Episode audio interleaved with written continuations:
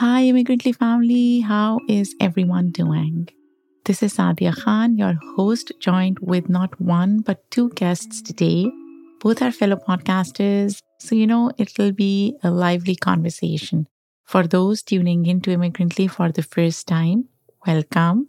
This is a weekly podcast where I sit down with guests who have some connection to immigrant identity and talk about the fascinating things they are doing all in the name of storytelling and subverting narratives. Now, we are found on Spotify, Apple Podcasts, and all the other streaming platforms. We also have a Patreon. And if you're looking for even more ways to engage with us, search at Immigrantly Pod on Instagram, at Immigrantly underscore pod on Twitter, and we are even on TikTok at Immigrantly Podcast. So today's episode is all about marriage. And I'm excited to share some valuable insights with you as someone who's been married for almost two decades. Wow. I can tell you that, contrary to what romantic comedies would have us believe, marriage is fucking hard work. Whether you marry for love or any other reason, it requires patience, commitment, learning, adapting, compromise, and so much more. And even though my husband and I are from the same country and share similar backgrounds, we encountered many differences when we started dating. These differences including how we spent our money, what we prioritized, and how we communicated with each other. To be honest, it took us some time to understand each other's perspective and we continue working on our relationship every single day. Now let's add different racial identities and backgrounds into the mix. This adds a new layer of complexity to how relationships evolve and the unique challenges that interracial couples face. We'll delve deeper into these topics and more in today's episode. Today, I'm speaking with Lionel Nicolau and Ilana Weitz, co producers of the podcast Culture Jumpers, a show about navigating cross cultures and the funny, epic, unforeseen things that can happen when you take the jump. Lionel and Ilana met in college but came from different families and cultures. Lionel is half Chinese and half Filipino, born in Hong Kong Lionel immigrated to California to a largely Asian suburb of LA at age three. Ilana grew up on the opposite coast in Philly, where she attended a Jewish elementary school before switching to public middle and high school. Lionel's family, meanwhile, is Catholic. These are serious contrasts, but Lionel and Ilana have found ways to understand and actively blend their identities and lived experiences in their time as a couple. So, grab a cup of coffee, sit back, and join me for this insightful discussion about the realities of marriage and interracial relationships.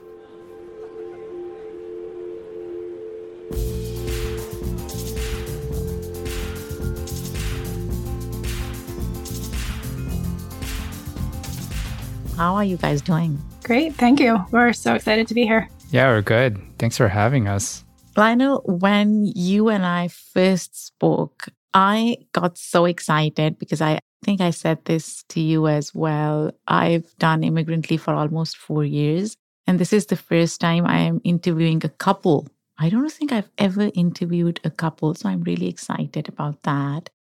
But before we dive into all the interesting questions, I want to start with both of you sharing about yourself.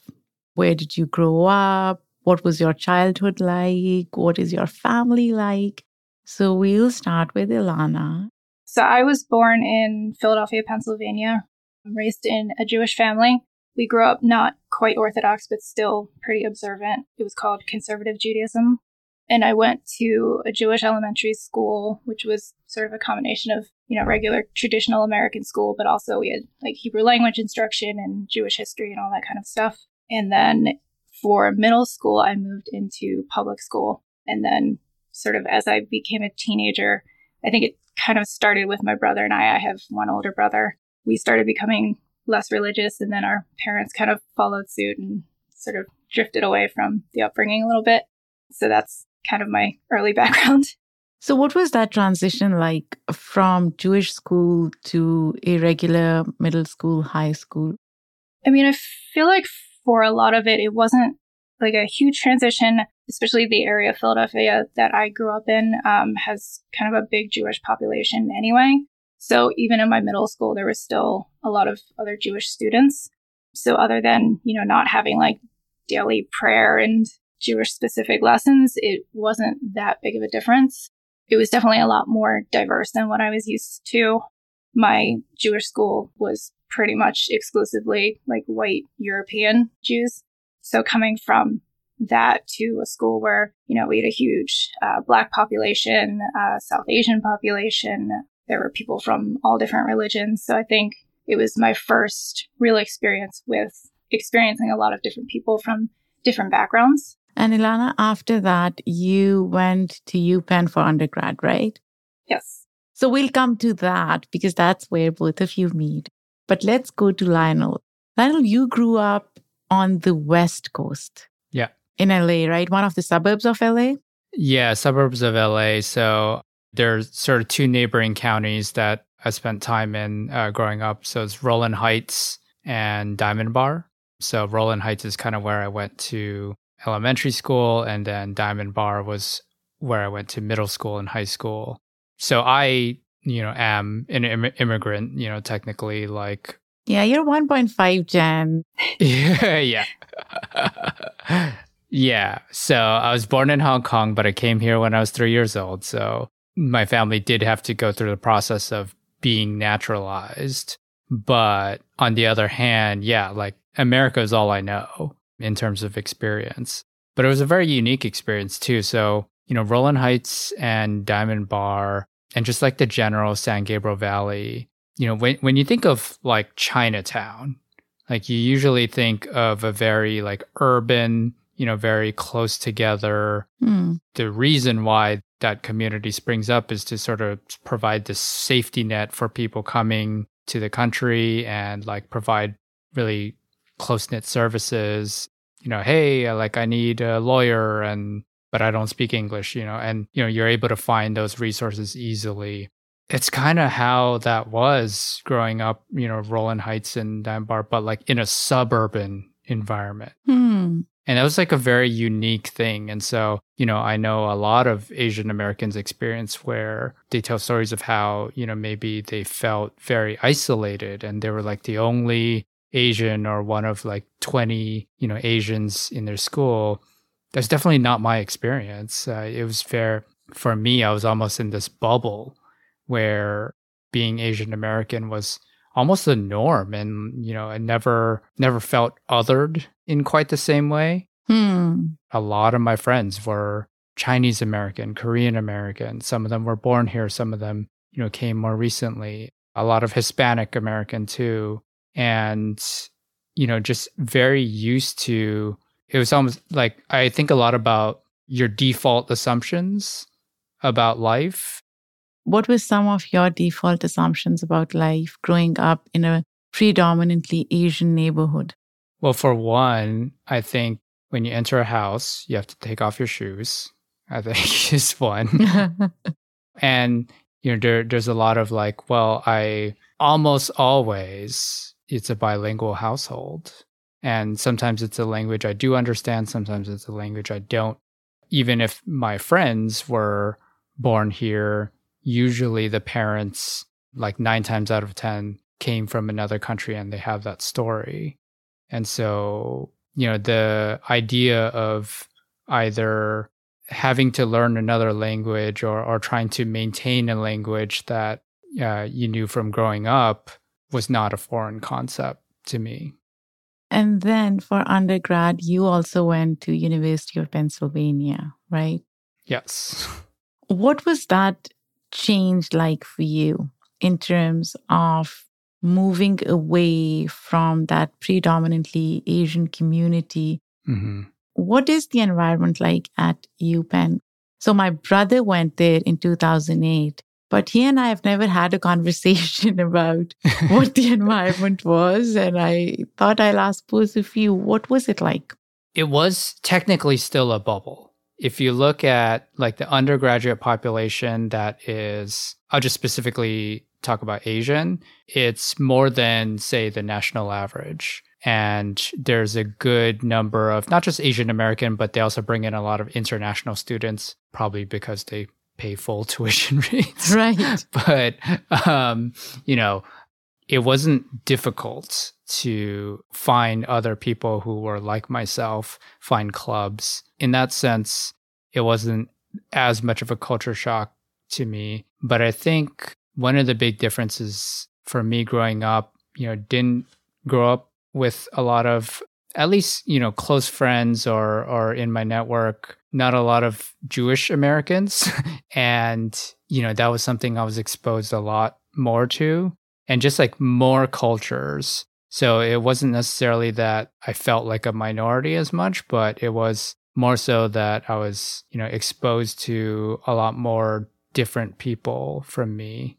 I mean, Penn is kind of what you want to make of it because it's so large. Like, if you want to have your own little, like, self segregated group of people who are just like you, you can absolutely find that. But if you want to branch out, there are, you know, so many different opportunities for that. And I think for me, I kind of tended to gravitate towards people who were different than me. I mean, when I came in, I was kind of assigned random roommates. And so three out of my four roommates over the course of my undergrad were Chinese. So that was my first time living with somebody from a different culture.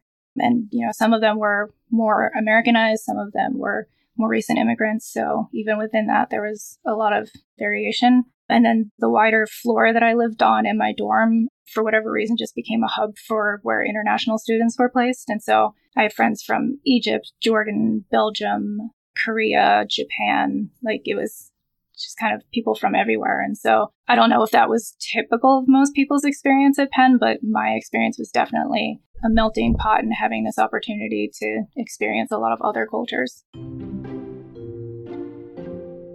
How did you meet? So we technically didn't meet in college. Lionel was in his senior year. I had just graduated, but we had a mutual friend, my previous roommate, actually. She technically invited us for a dinner party, but after the dinner party, one of the local bars was having a Jersey Shore party. I don't know if you remember that ah. show from MTV. It's an Italian American cultural tradition, you know, where you dress up like characters from the Jersey Shore. ah, so what did you guys dress up like? I don't know if I was a specific character. It's just kind of, um, you know, wearing very like obnoxious clothes. yeah, dressing up like Guidos and popping our collars a little bit, you know. So you guys met there? Yeah. Yes. So we met at that party. And then, you know, later on, we started dating. So our first date was like a couple weeks after Valentine's Day. We went to like an Italian restaurant in the city and I remember like I was so nervous and we were taking the trolley into the city and uh, I was just so nervous and I was just trying to make conversation with her and then I wasn't really paying attention to where we were going and it turns out we were going in the wrong direction. and then I was like, "Oh my gosh, I'm so sorry." But the rest of the night went well. We made it to the restaurant and uh, we still go back to that restaurant sometimes to, you know, celebrate our first date. Yeah, that's pretty much my memory too. when you guys first started dating, were you aware of your interracial status? Did you have conversations about that at all? I mean, I think we were aware of it. I don't know if it really came up at the time. I mean, it's never been something that I've wanted to limit myself to, like dating people from my own background. So I think I was just like, you know, here's this guy. He's handsome and he's funny and he seems nice. So let's just kind of see where this goes. Didn't you say that I saved you from having to go on J date or something? no, I would not have used. Am J-date, Am I making no. that? no. Maybe Match.com, but not J uh-huh. Yeah, we started dating right around when the apps started coming out. This was 2010 11. Yeah, 2010. Yeah, 10. So I don't know how it is now, but you know, I think the way we met, we, you know, kind of were looking at each other just as individuals for the most part, you know, and not filtering in advance for, you know, I'm looking for someone from a particular culture, from a particular religion or anything like that. You know, especially for the first few months, you know, we were sort of treating it that way.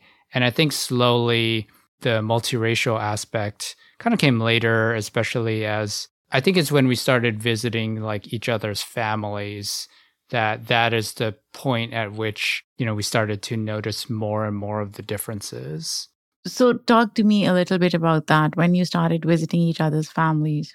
How was that experience like? I mean, I remember definitely having conversations with my parents before I even introduced Lionel to them when I kind of knew that it was becoming serious. To be honest, they weren't super on board with it at first. And I think it's more about sort of the religious aspect that there was definitely, I think, an ethnic aspect to it as well, just because they had both grown up in very homogenous backgrounds where everyone was similar to them. And it was just kind of assumed that, you know, you grow up Jewish, you marry another Jewish person, you continue the tradition, and that's the way it is. Right. I think they knew that it was a possibility, um, especially once they sent my brother and I to public school. But I think they were kind of hoping that, you know, since there was a large Jewish population anyway, and since we had been raised in the religion, that we would just kind of gravitate toward it. I think it was more so about being worried about losing that tradition going forward and what comes from that. But, you know, once they actually got to meet him and got to know him, now they think he's like another son. So they definitely warmed up to it, but it, it wasn't easy at first. How about you, Lionel? Because there are a lot of interracial couples in your family, right? Yeah. I assume for your family, this was not something new or something that they had not heard of. But what was the first reaction like? Kind of how it went was, you know, when we were first dating, you know, it was just general like excitement, like, oh, you're, you know, dating someone. And there wasn't, you know, significant pushback at first. You know, my family in particular is Catholic. And so faith definitely like plays a role. What happened was I had sort of fallen out of the faith a little bit, you know, had to have that conversation with my mom well before, you know, Ilana and I started dating. And so I think that actually kind of helped in advance because otherwise I think that conversation would have been a lot more difficult. But I think it's it's really when the bigger decisions started having to be made that you start having these kind of rubber meets the road conversations. So when we finally got engaged, I think my mom was still kind of holding out hope that it's like, oh, well, are you going to have like a wedding in a church? And then I'm like, uh, no, I don't think so. um, you know, j- just those kinds of things. And like, I don't think there was like a strong pushback, but there's also always kind of like, you know, holding out hope that like, all right, like maybe like some of the cultural traditions that are important to me, like, and I'm talking about like my mom, my brother, would continue to be passed on. And, you know, for me, like when we got married, there were a lot of cultural traditions that we continued that didn't necessarily have a religious connotation to it. There are a lot of like Filipino traditions that we incorporated into our wedding. But, you know, the very strictly religious stuff, you know, is not something that made it in. And so like that that's kind of where it came in where there's some uh, you know, a little bit of friction. Hmm. What about you, Ilana? I mean, I think my parents just kind of accepted it at some point once they knew that it was serious. I think talking to my grandparents about it was probably one of the harder parts for me. Um, my grandfather, who has since passed away, he was extremely religious and Judaism kind of colored every aspect of his life. And I think for myself and a lot of my cousins and brother and everything, we always sort of had a little bit of a strained relationship with him anyway, just because we were never as devout as he wanted us to be. And so I think some of my cousins have since also ended up with partners who are not Jewish, but I was kind of the first one to really be serious about it. And I remember kind of sitting down with him and talking through, you know, this is what's happening. I think you should give him a chance. I think, you know, you'll get used to it. he was just kind of like, well, you know, is, is he going to convert? And I was like, no, I'm, I'm not going to ask him to do that. And he wouldn't ask me to convert to Catholicism. That's just not something that's on the table. And then I think he, again, eventually came to get used to it. But I think for him, particularly because he had been born in Austria and had to flee the country when the Nazis invaded, for him, I think it hit a little more strongly because, you know, he kind of came at it from the perspective of like, why did we go through all of this and have to survive all of these things? And then, you know, the descendants are just going to get rid of the religion anyway. And like, I, I, understood that from him. And it's something that, you know, I, I sympathize with a lot. So it's just kind of trying to have conversations with him to sort of find a way to meet in the middle where, you know, trying to explain to him that just because my partner is not Jewish doesn't mean that I'm not going to carry on a lot of the traditions and just because I'm not religious in the ways that you would want me to be doesn't mean that I'm completely disconnected from it. And so I think we eventually came to a point where there was a level of acceptance, but it was a process to get there.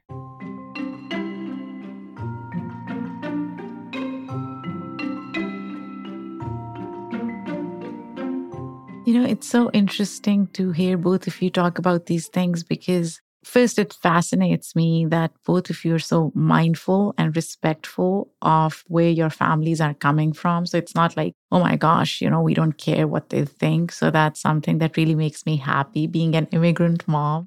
Also, just striking that balance, right? So basically, accepting what you bring as traditions from your families, but then also creating this new life for the both of you, which may not be the same may not mirror what your parents had or what Lionel's parents had, but you've created this beautiful space.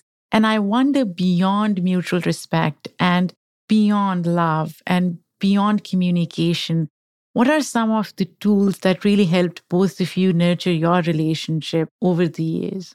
I mean, I think friendship is probably one of the biggest things is, you know, yeah. we love to hang out with each other regardless. So I think even if we weren't in a romantic relationship, he's just a person that I enjoy spending time with. So I think that plays a huge part. And just having, you know, the same kind of values and outlook on life and having similar interests, similar senses of humor, like considering we were born on opposite sides of the planet, it's kind of interesting like how similar we are as people. And so I think just, you know, having that actual foundation of you know things in common and enjoying spending time with each other i think goes a long way. We didn't drive each other crazy during lockdown so that i think that's a good test that we're really friends. Yes. yeah that's true.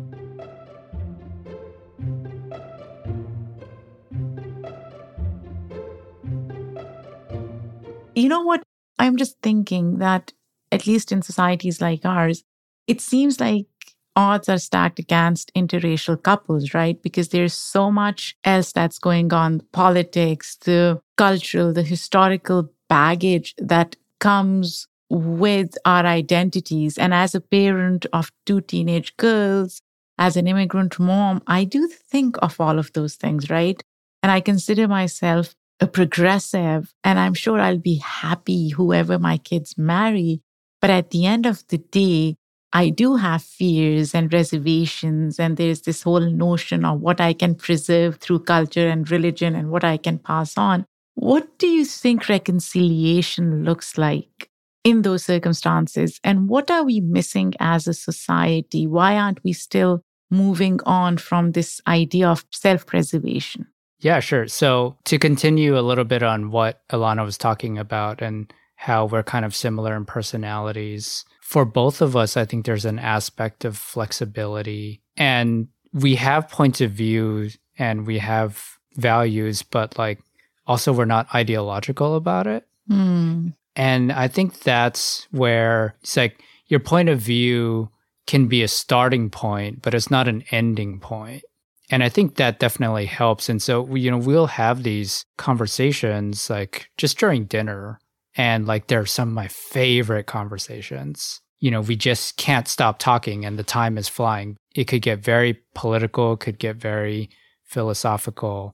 You know, we'll just talk about our, you know, opinions on things. So we were celebrating the anniversary of our first date. Hmm. This was February 2020, literally a few weeks before lockdown. And we were in a restaurant and something was happening uh, locally in Philadelphia. They were talking about a safe injection site, you know, for like harm reduction for drug use. Hmm. We were talking the entire night, almost like yelling at each other, but it wasn't like a malicious thing, but like we were just kind of like talking about like, you know, pros and cons and everything. And at the end of the dinner, we are just like, the waitress must think we are like a crazy couple that just like hates each other. And we were just laughing at the end of it.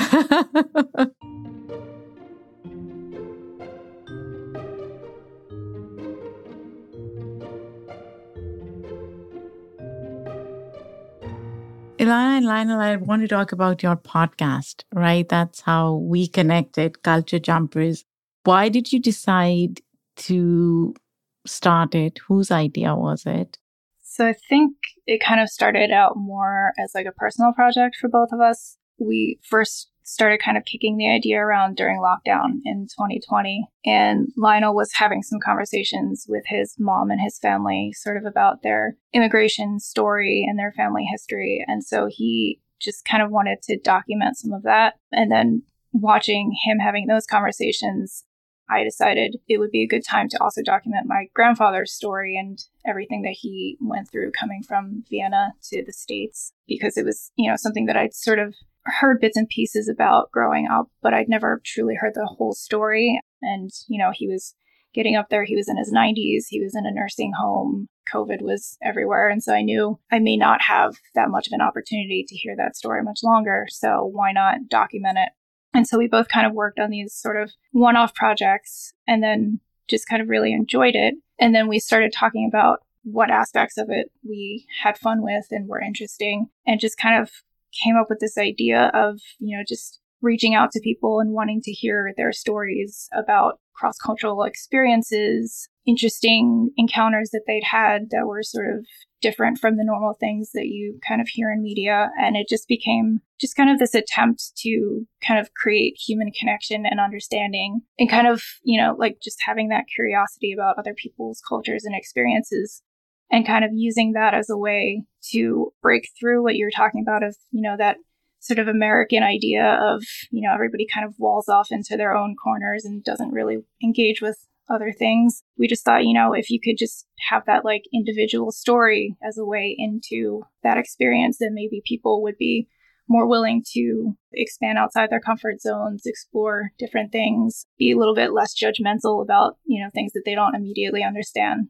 What do you see your podcast evolve into, or what kind of conversations are you hoping to have on this platform in the future? At first, it was inspired by the immigrant experience, right? You know, when you've lived in something so long that you no longer notice some things, but yeah. an outsider can notice those things. And that's what we tried to do with some of this, you know, first season which is find stories of people who discovered things as they had to, you know, move into a new culture. And what I'm hoping we can do with the podcast is to find all sorts of examples of that, even outside of the context of just immigrants and minorities. Hmm. And like, I feel like there's just a lot of examples. And I guess the grandest aspiration is instill that culture of learning. If I can see an example of somebody who looks like myself or who had a similar experience learning something new, then maybe I might be more open to also learning something new myself. Because it seems like whenever you're trying to get somebody to change their opinion on something or you know there's like some new trend the first thing you hear is like well that's not how it was when i was growing up right you know it kind of makes me think like okay well at what point did you stop growing up hmm. you know when you're when you're a kid and you're growing up you're taking in all this new information and incorporating that into your understanding of the world hmm. you know okay like i've experienced something new that's like now I'm adjusting my understanding of what is truth. Hmm. Does that process magically stop when you turn 18? Hmm. Or should it be, you know, continuing? Maybe it's worth continuing to learn and take in new information, hmm. even when I'm 35, 45, 55. Hmm. I think the hope is providing examples of other people who are going through that experience might be helpful. Talking about experiences, for instance, episode four of Culture Jumpers explores this human desire of belonging Mm. or integration by talking to a white couple who decide to go to Indonesia for community work, right? But I wonder if you also want to explore the notion of privilege and accountability when it comes to what the power dynamics are for different racial and ethnic groups. So, a white couple moving to Indonesia, what are their experiences? How do they use their privilege? How are they, in a way, blindsided by what's happening on the ground? And how do they integrate without this notion of saviorism, right? Mm. moving from one culture to another, there are so many different dimensions of privilege and power. If you're telling a story, then you have to investigate those as well. Yeah, I mean, it's definitely something that we talk about a lot. And I know, like, our first two episodes and episode four kind of center more of the white perspective of going into a non white culture. And we were definitely mindful of that. And so I think we're trying to accomplish two different things here that I think can kind of work simultaneously. I think for sort of a white audience, we're trying to provide a way into other cultures of like, here's this white person who's had this experience. Maybe there's something that you can identify with. Maybe it sparks a curiosity to go out and learn more about that thing. And that becomes sort of a way for those listeners to kind of become more curious and appreciative of those cultures. But then also, we definitely have some episodes in the works and want to focus more on centering more of the people of color perspective and the people from the, you know, the non-dominant culture and seeing what their experience is. And for episode four, I mean, yeah, we definitely had that thing in the back of our minds of is this just kind of telling the story of white saviorism? And, you know, do we want to delve into that at all? But I think what became clear in talking to the couple during the interview was that, you know, yes, they had white privilege going in and there was definitely that power dynamic. But I think they went into it kind of looking to experience that disempowerment and having to deal with not being in the dominant culture, even though, you know, they still to an extent have that white privilege going in. That's what I was going to say. Yeah. but I think they were very cognizant of that. And I think their intention was not to further that white savior idea.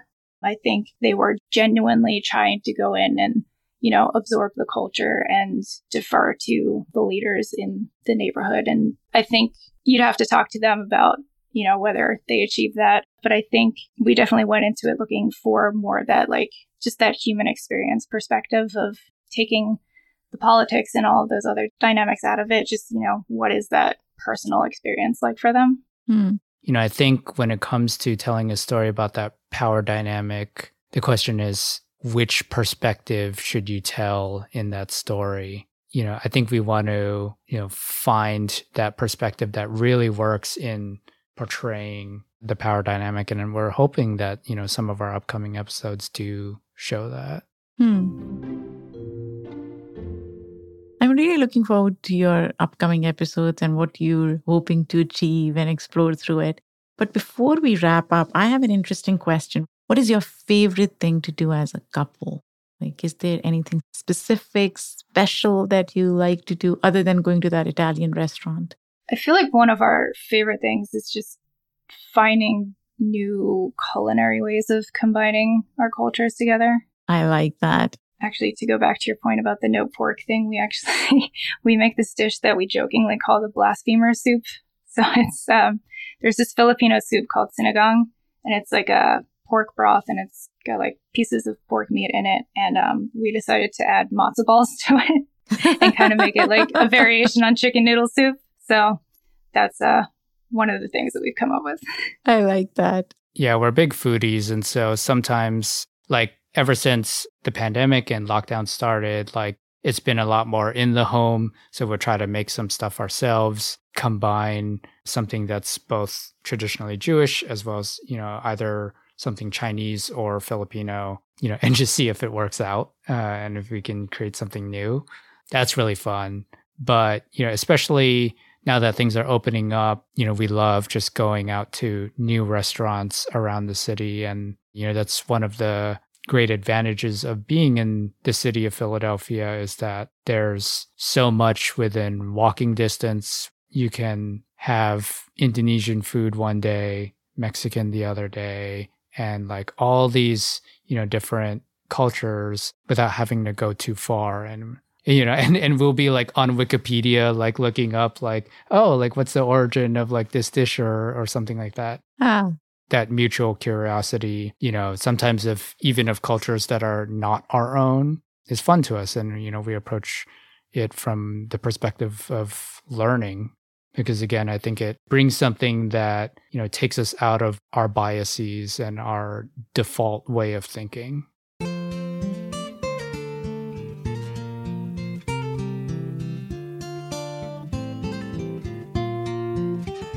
So, in the end, if you were to define America in a word or a sentence, how would you guys do that? We knew you were going to ask this. We still don't have a good answer. I think for me, a word that I keep coming back to is contradictory. Hmm. Because I think America, you know, there's this mythological aspiration to a lot of things, but, you know, what we actually end up living up to, I think falls short a lot. And I think there's this constant conflict between what we want to be and what we actually end up being. And this kind of search for identity is sort of a nation of immigrants of you know how much of the old world do we hold on to and how much do we assimilate. It feels like you're being pulled in a lot of different directions at once. So i feel like contradictory is a word. I like that. Lionel what about you? I was trying to think of an analogy and i think the best thing i can come up with is uh, you know when you go to the store and you buy like the there's like fancy peanut butter, you know, the oil separates from like the peanut butter and you kind of have to stir it uh, you know, before you eat it. I feel like that's what America is is that it keeps wanting to separate. Mm. But it's really at its best when you mix it all together. I like that. But it's a constant effort to keep it mixed together. Mm. And so I think that's maybe like the most balanced analogy I can make is that America is those fancy jars of peanut butter. I really like that. And America could be like a marriage. It just requires constant work. This was so good. I assume we can find culture jumpers on all different streaming platforms, right? Yes. Do you have any social media presence that you want to share with our listeners? We are on Instagram, we are on YouTube, we are on TikTok, we're on all the things. Please watch our TikTok. yeah, our, our handle is pretty much culture jumpers on everything. So wonderful. This was so good, guys. And we are really looking forward to more episodes from you and just, you know, having those messy, honest, and difficult conversations and fun too. Thank you. well, thanks so much for having us. This was really fun. Yeah, thank you so much.